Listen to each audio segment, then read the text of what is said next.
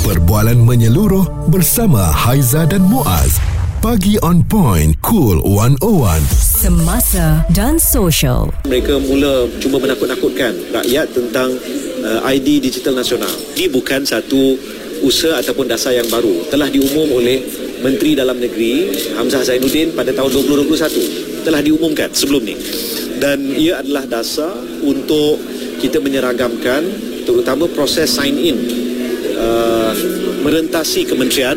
Kerana kita lihat setiap kementerian akan ada aplikasinya sendiri kita tidak perlu risau tentang aspek keselamatan uh, dalam digital ID nanti saya telah minta pihak uh, Jabatan Penerangan dan juga kementerian-kementerian yang berkaitan untuk tingkatkan uh, penerangan dan penjelasan tentang uh, ID digital ini Identiti Digital National ataupun IDN yang bakal dilaksanakan tahun depan oleh kerajaan itulah yang menjadi perbualan mm-hmm. juga percakapan semua rakyat kita lah ya ha, yang ambil berat dengan perkara ini ada yang menyokong visa itu Ya. kita tak boleh nafikan sebab katanya nanti semua password dengan hanya satu password saja yang babitkan agensi mm-hmm. kerajaan ha, apa-apa urusan semua kerajaan semua senang lah mm. cumanya ha, ramai yang pertikaikan juga visa sebab katanya nanti data kita ni bocor Ah, bila Hanif sebut visa Oh. Terkejut sister Okey Tapi kalau kita cakap tentang Benda yang baru ni Ha. Tentang IDN ni kan uh, Nik perasan tak Satu ketika dahulu Waktu uh, kita di, uh, di Dikongsikan hmm. Ataupun Diperkenalkan Tentang online banking Okey. Ketika tu pun Ramai juga dalam kalangan kita ni Tak percaya Tak nak guna dan sebagainya hmm. Dan saya kira kalau benda baru ni Mungkin sukar Untuk kita terima pada awalnya Tapi kalau kita lihat Daripada apa yang dikongsikan Tentang IDN ni Ataupun uh, Identity Digital National ni Sebenarnya ia akan banyak memudahkan rakyat okay. Sebab Okey. kita kan kadang lupalah ni hmm. uh, Password A nama ex-boyfriend Password Password B nama Birthday, birthday, ah, birthday. uh, Birthday anak Ah. uh, Password C, nama Iswan ke Istu Tak tahu isteri kan okay. Ah. Jadi uh, sebenarnya uh, Kalau kita lihat secara positif Okey. Ini adalah perkara yang sebenarnya banyak Untuk memudahkan rakyat hmm. Tapi jangan risau Sebenarnya kan Anip Kalau kita cakap tentang IDN ni Okey. uh, Iaitu uh, sistem pengesahan diri secara digital ni Yang jangan risau kerana ia dipercayai selamat Dan mudah untuk mengelakkan penipuan identiti uh, Untuk ataupun untuk ataupun ketika kita melakukan transaksi dalam talian Elakkan Ya. daripada scam mestinya Betul dan uh, bila kita cakap tentang scam tu saya banyak juga buat kajian dan juga bacaan berkenaan perkara ini. Kenapa orang takut sangat eh? Ha? Uh, sebab ianya baru diperkenalkan dan akan uh, dilaksanakan pada tahun depan. Cumanya orang jadi takut sebab uh, kes-kes uh, kebocoran data peribadi ni. Kes-kes kena hack ni apa semua kan dan kes-kes yang boleh melibatkan kepada kehilangan sebarang transaksi dalam talian ini. Sebab Ya. benda dalam talian ini kita tak boleh nak kawal sangat tapi ramai yang bijak pandai kat luar sana yang pandai untuk memanipulasi visa eh? Hmm. dan sebab itulah orang rasa risau. Dan apatah lagi yang menjadi kerisauan ianya dilaksanakan oleh kerajaan kita. Dan kita fahamlah bila benda membabitkan kerajaan ini datanya sangat besar. Ya. dan kepada kontraktor mana yang uh, mereka akan bertanggungjawabkan itu pun menjadi persoalan juga. Dan uh, mungkin bagi saya lah pada ketika ini uh, maklumat informasi uh, perkara-perkara itu perlu ialah ada trans apa transisi masa yang sangat baik untuk kita beritahu kepada rakyat kepada orang ramai kepada pendengar kita ni terutamanya tentang kepentingan ada digital ID ni dan macam mana keselamatan dia tu Fiza. Ah, saya setuju pemahaman tu Ah. penting sebab kadang-kadang untuk kita fahamkan ibu kita ayah Mm-mm. kita yang mungkin tak berapa cakna ataupun Ya. tak tahu tentang maklumat ni Mm-mm. itu yang mungkin akan menyukarkan lagi perkara ni tapi inilah yang uh, dikongsikan kan Anip kan Okey. uh, itulah juga rakyat rakyat juga dinasihatkan Mhm. untuk dengarkan dahulu uh, penjelasan dari Kementerian Tenaga Sains Teknologi dan juga Inovasi serta Kementerian Komunikasi dan Digital KKD seperti yang telah pun kita dengar awal tadi daripada soundbite kita Ya. uh, sebelumlah kita mungkin nak memberi uh, komen Hmm. ataupun kita rasa ada sebarang pertanyaan dan juga persoalan tentang IDN ni. Okey, kalau anda mungkin ada pandangan anda boleh juga kongsikan dengan kami. Ini WhatsAppnya 0172765656 ataupun call kami 0377225656. Boleh berbual dengan kami berdua, Hanif mm-hmm. dan juga Fiza Sabjahan di sini. Dan kejap lagi kita nak bersama dengan Siraj Jalil, Presiden Persatuan Pengguna Cyber Malaysia nak bertanya berkenaan dengan selamatkah digital ID ini. Responsif menyeluruh tentang isu semasa dan sosial. Pagi on point bersama Haiza dan Muaz. Di Cool 101. Fiza kita bercakap berkenaan dengan digital ID selamat atau tidak digunakan. Okey, Ya. peribadinya awak rasa selamat ke tidak ni Fiza? Saya yakin yakinlah kalau nak dilaksanakan hmm. pasti pelbagai langkah-langkah keselamatan telah pun diambil kira lah. Maksudnya uh, dia bukan uh, perancangan yang dia buat dalam masa satu ataupun dua hari. Uh, pastinya ada pelbagai cara telah uh, difikirkan hmm. dan yang paling penting sekali saya saya rasa Hanif nak tahu selamat ataupun tidak IG digital ni sebenarnya uh, adalah dari segi pemikiran kita. Okey. Sebenarnya dari segi uh, pemahaman kita apa yang kita perlu tahu kita perlu faham kalau kita yakin kita akan rasa dia selamat. Okey, sebab tu kita nak cakap tentang pemahaman ini. Kita nak bersama dengan Siraj Jalil, Presiden Persatuan Pengguna Cyber Malaysia yang juga ada mengeluarkan kenyataan lah bahawa ianya memudahkan uh, sebarang urusan rakyat di masa hadapan. Uh, cumanya mungkin pelaksanaannya perlu pemahaman yang lebih lanjut lah. Encik Siraj, selamat ke tidak ni digital, uh, digital ID ni? Basically uh, dia dibuat nak kata selamat tak selamat ni dia dibuat bukan oleh individu dia dibuat oleh kerajaan Malaysia mm. dan ada pasukan yang cukup uh, terperinci lah memikirkan soal digital ID ni dan Alright. dan uh, sudah pasti pemikirnya berada di bawah MOSTI Mhm. iaitu syarikat MIMOS itu sendiri kita Ya. dah dah acap kali dengar MIMOS ni banyak me, me, me, melaksanakan uh, uh, teknologi-teknologi baru Ya. untuk kerajaan kita dan uh, hari ini kita semua dah dah biasa dengan pembayaran dalam talian pembayaran cashless Mhm. Uh, bertanpa tunai Mhm. uh, dan kita juga biasa dengar tentang uh, masalah daripada MyCard kita tu uh, adanya elemen-elemen yang apa pemalsuan Mhm. adanya identiti kita di disalahguna oleh pihak ketiga dan sebagainya. Jadi digital ID ni uh, merupakan solusi kepada isu-isu berkenaan. Okey. Mungkin dah banyak benda yang tak boleh kerajaan dedahkan soal masalah-masalah berkenaan secara terperinci. Okey. Tapi untuk memudahkan pengguna, bila kerajaan melaksanakan digital ID ni ia adalah untuk memudahkan rakyat. Hmm. Kerajaan bukan membuat untuk menyusahkan rakyat. Okey. Uh, itu sudah pastilah. Mhm. Kan? Kalau buat apa kerajaan nak buat satu perkara untuk menyusahkan rakyat? Setuju? Uh, itu Mhm. benda yang basic kan. Mm-mm. Sudah pasti kerajaan melaksanakan satu perkara mengikut uh, situasi dan sudah pasti apa yang kerajaan buat adalah untuk mengatasi masalah yang lebih besar daripada uh, apa yang berlaku sebelum ni. Cik Siraj cakap tentang bahawa pelaksanaan ID digital ni dia lebih untuk memudahkan rakyat kan. Hmm. Uh, mungkin ni boleh kongsikan dengan lebih jelas lagi lah. Mungkin pendengar-pendengar nak tahu sebab Okey. kadang-kadang kalau kita kurang cakna ni kita kita Betul. rasa benda ni akan menyusahkan kita Ah, tapi sebenarnya dia nak betul. memudahkan kita. Uh, Okey, kalau kita tengok uh, kita ambil contoh lah benda yang biasa dan memang semua rakyat gunakan adalah perbankan. Okey. Kalau kalau uh, industri perbankan pun dah ke arah uh, digital dan sekarang ni kita dah lihat adanya produk uh, perbankan digital uh, diumumkan uh, seperti A Bank, B Bank dan Okey. ada lima syarikat yang menerima lesen daripada Bank Negara Malaysia. Uh, yang mana proses untuk pendaftaran pun dah tidak ada physical uh, registration. Dan kalau kita tengok prosedur pendaftaran mana-mana uh, perkhidmatan biasanya kita kena kerap kali memasukkan maklumat-maklumat kita uh, seperti kita kena key in lagi key in lagi jadi kalau ada yang digital ID ni Mhm. insyaallah dia akan mem- memudahkan kita dari situ tidak perlulah uh, banyak kali proses pendaftaran tu Mhm. uh, dan cukup dengan ada digital ID ni uh, pengesahan tu dah jadi mudah Okey, Ah, faham. Hmm. Ah, macam contoh kita pergi bank kan Mm-mm. kita kena isi borang lagi Mhm. pergi ke bank B kena isi borang lagi ha, jadi bila ada digital ID ni uh, dia uh, memudahkan proses berkenaan termasuk juga proses kita nak buat pasport kemudian hari kita Oh, nak buat okey. pendaftaran nombor telefon kita besok dengan telco uh, pihak telco Hmm. ha, jadi ini pemula dia tidaklah start-start hari ni terus semua boleh dilaksanakan serentak Okey. faham? tapi uh, tapi untuk ke arah ke arah yang yang lebih mudah dia bermulakan satu langkah yang yang rakyat kena faham. Hmm. Kalau uh, kita setuju bila bila ada uh, bangkangan tapi dengan ilmu.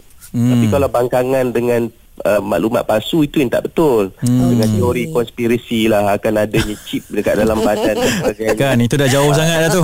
Dia jauh sangat. Ha.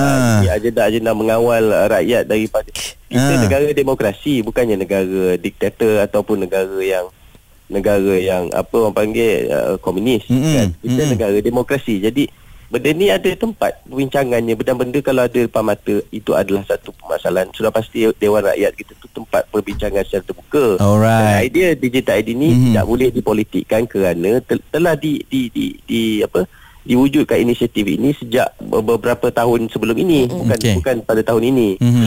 Ha, itu yang saya nampak lah. Suara serta informasi semasa dan sosial bersama Haiza dan Muaz. Pagi on point. Cool 101. Kami uh, saya setujulah ada digital ID ni uh, mudahlah untuk kita dapatkan uh, segala akses kepada benda-benda yang macam ni cumanya saya setuju setuju mm-hmm. saya masih risau Fiza yalah Nampak kerut-kerut kat dahi oh, tu? kan Oh. dengan kebocoran nanti apa semua kita ni um, yalah takut nanti yang apa simpanan Kita yang ada insan tu yang hilang lemah. insan yang lemah kan Okay. Uh, boleh tak kalau saya nak tanyakan soalan ni kepada Cik Siraj Macam kerisauan Hanif tu Ha. uh, Cik Siraj Saya kira bukan Hanif seorang Saya pun fikir benda yang sama Saya Hmm. kira uh, pendengar-pendengar pun fikir yang sama Bukan menolak Tapi kami inginkan uh, penjelasan yang lebih luas Lagi-lagi kalau kita tengok sekarang ni Tadi Hmm. awal tadi Hanif dah kongsikan Tentang banyaknya berlaku is- isu-isu scam dalam talian Ya. dan Mm-mm. sebagainya kan Mm-mm. Jadi mungkin kita risau tentang uh, tahap keselamatan Sistem uh, digital ID ni Cik Siraj Kerisauan tentang sistem digital ID ni memang ada lah. Semua orang ada kerisauan. Soal benda yang berada dalam platform atau dunia cyber ni, Mhm. nak kata dia 100% selamat memang tak, tak ada orang boleh bagi jaminan 100% selamat. Okey. Sama juga benda fizikal kita. Adakah orang boleh bagi jaminan my card kita tu selamat? Mhm. Sedangkan orang lain gunakan IC kita untuk daftar di platform lain. Mhm. Jadi digital ID ni kemudian hari besok yang yang saya harapkanlah dan disebabkan nature of digital ID ni kita harapkan ada uh, uh, kawalan maklumat data uh, data itu tadi. Contoh ada pihak ketiga gunakan nombor IC kita. okey Jadi kita boleh tahu di mana nombor kita nombor IC kita didaftarkan di hmm kemudian hari. Sekarang Ya. kita tak tahu. Boleh tak uh, apa tu saya sedari dia tahu hari ni ada orang gunakan nombor Tak tahu. Daftar, daftarkan di mana-mana uh, platform. Hmm, tak tahulah kan. Mana Ha. tahu langsung. tahu. Uh, jadi orang ni mewujudkan elemen pemalsuan identiti. Hmm. Kalau adanya digital identity ni, prosesnya akan jadi beza. Sama kalau kita nak fahamkan, masa kita ada kad pengenalan lama dulu dengan kad pengenalan baru. Jadi bila banyak pihak meng- menggunakan maklumat kad pengenalan baru yang yang bermula dengan uh, tarikh lahir kita tu, Mm-mm. jadi mana-mana proses akan jadi uh, sukar untuk mereka yang manipulasi maklumat kad pengenalan lama. Mhm. Oh. Uh, jadi hari hari ni dah masuk ke zaman digital, proses penukaran kepada digital ID, mana-mana penyedia perkhidmatan kena adapt cara pendaftaran berkenaan mm-hmm. dan mana mana-mana pihak penjenayah cyber yang suka manipulate uh, mak, apa ni maklumat pengguna dengan memasukkan maklumat IC orang lain Mhm. maka dia dah jadi sukar. Contoh benda yang kritikal eh, yang yang yang uh-huh. mereka gunakan IC ni adalah pendaftaran pada kita punya SIM card. Mm-mm. Kalau tak Right. adanya SIM card palsu yang mana orang daftarkan nombor oh. pakai nombor kad pengenalan orang lain. Mm-mm. Jadi bila berlakunya tangkapan dan sebagainya, kadang-kadang kita tak tahu yang rupanya uh, uh, nombor kita, IC kita dah guna pada SIM card lain yang dijadikan elemen jenayah. Oh, asalkan ada nombor IC boleh buat macam tu lah eh. Yes, yes, yes. Hmm. Jadi uh, bukan YC je. Dia kadang-kadang salinan IC kita. Kita kan biasa scan IC kita. Kita Okey. submit pendaftaran apa-apa. Bahaya eh. Kemudian salinan kita Hmm. tu dalam bentuk PDF dan sebagainya diguna pakai oleh pihak penjenayah. Okey. That's why digital identity ni prosesnya agak panjang dan Mhm. dia melibatkan encryption.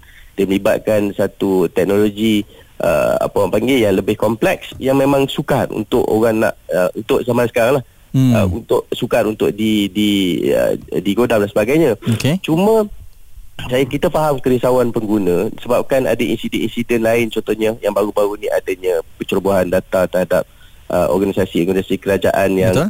yang Perkeso sebagainya. uh, Mhm. perkeso dan sebagainya. Jadi uh, mungkin kerisauan itu berjangkit kepada kerisauan digital identity kena faham. Ya. Uh, digi, uh, apa yang berlaku di perkeso itu adalah pencerobohan mak, uh, satu set data di dalam itu uh, berjaya, ber, berjaya di, di, ditembus oleh pihak penggodam. Okey. Dalam isu identiti ini, National Mhm. Digital Identity ini, dia nak naik taraf teknologi data itu. Okey. Ha, Hmm. teknologi data itu. Maklumat IC kita ni saya yakin dah bersepah dah dekat dalam macam-macam tempat orang penggodam dah berjaya ambil maklumat kita mungkin di organisasi A. Betul. Ha, kan Hmm. ataupun nama saya berada di organisasi B Hmm. penggodam dah curi uh, data B maknanya dia adalah maklumat saya Hmm. jadi sekarang ni itu tentang maklumat nama saya Siraj Siraj Jalil Hmm. nombor IC 1234 Hmm. tapi yang yang di- uh, National Digital ID jangan kelirukan jangan Hmm. Mengelirukan otak kita dengan oh nanti kena godam. No dia teknologi IC kita tu Kad pengenalan dalam wallet kita tu, tu teknologi yang nak dibangunkan Ah. kepada Di naik taraf. digital. Ah, ya, naik darah. berbeza. Supaya dia Mm-mm. da- dapat mengatasi masalah yang dibuat oleh penjenayah cyber ni. Okey, itu dia tadi ya penjelasan yang saya kira dapat membuka mata dan juga minda kita pagi-pagi Eh, ni. setuju lah. Anik. Kita dua pun Ah. baru faham juga eh. Baru faham. Ah, tidaklah rasa bimbang sangat dah lepas ni. Tidaklah menolak aje. Saya boleh terima ya. kan, betul.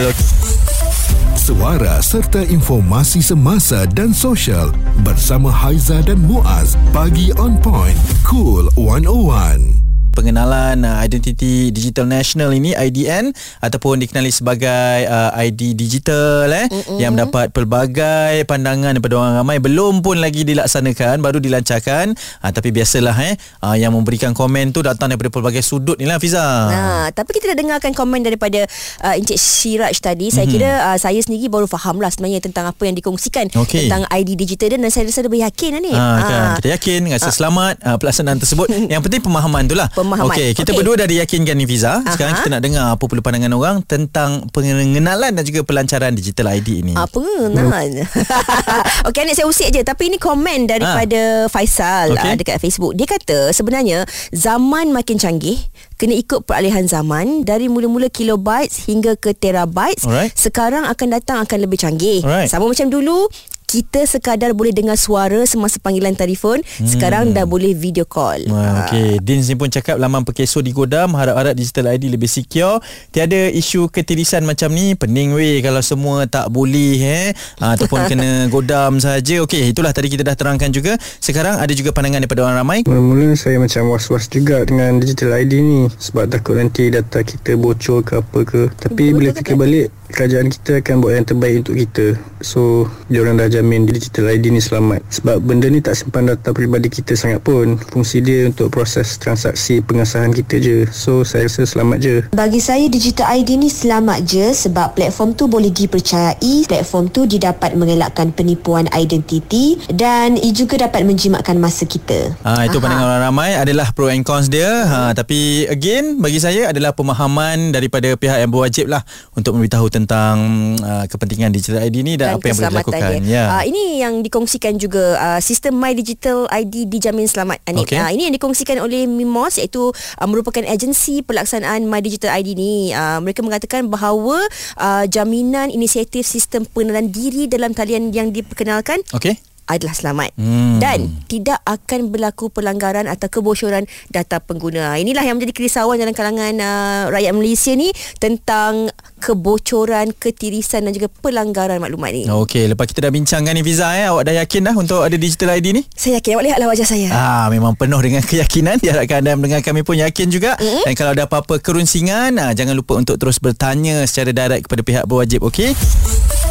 Suara serta informasi semasa dan sosial bersama Haiza dan Muaz. Pagi on point. Cool 101.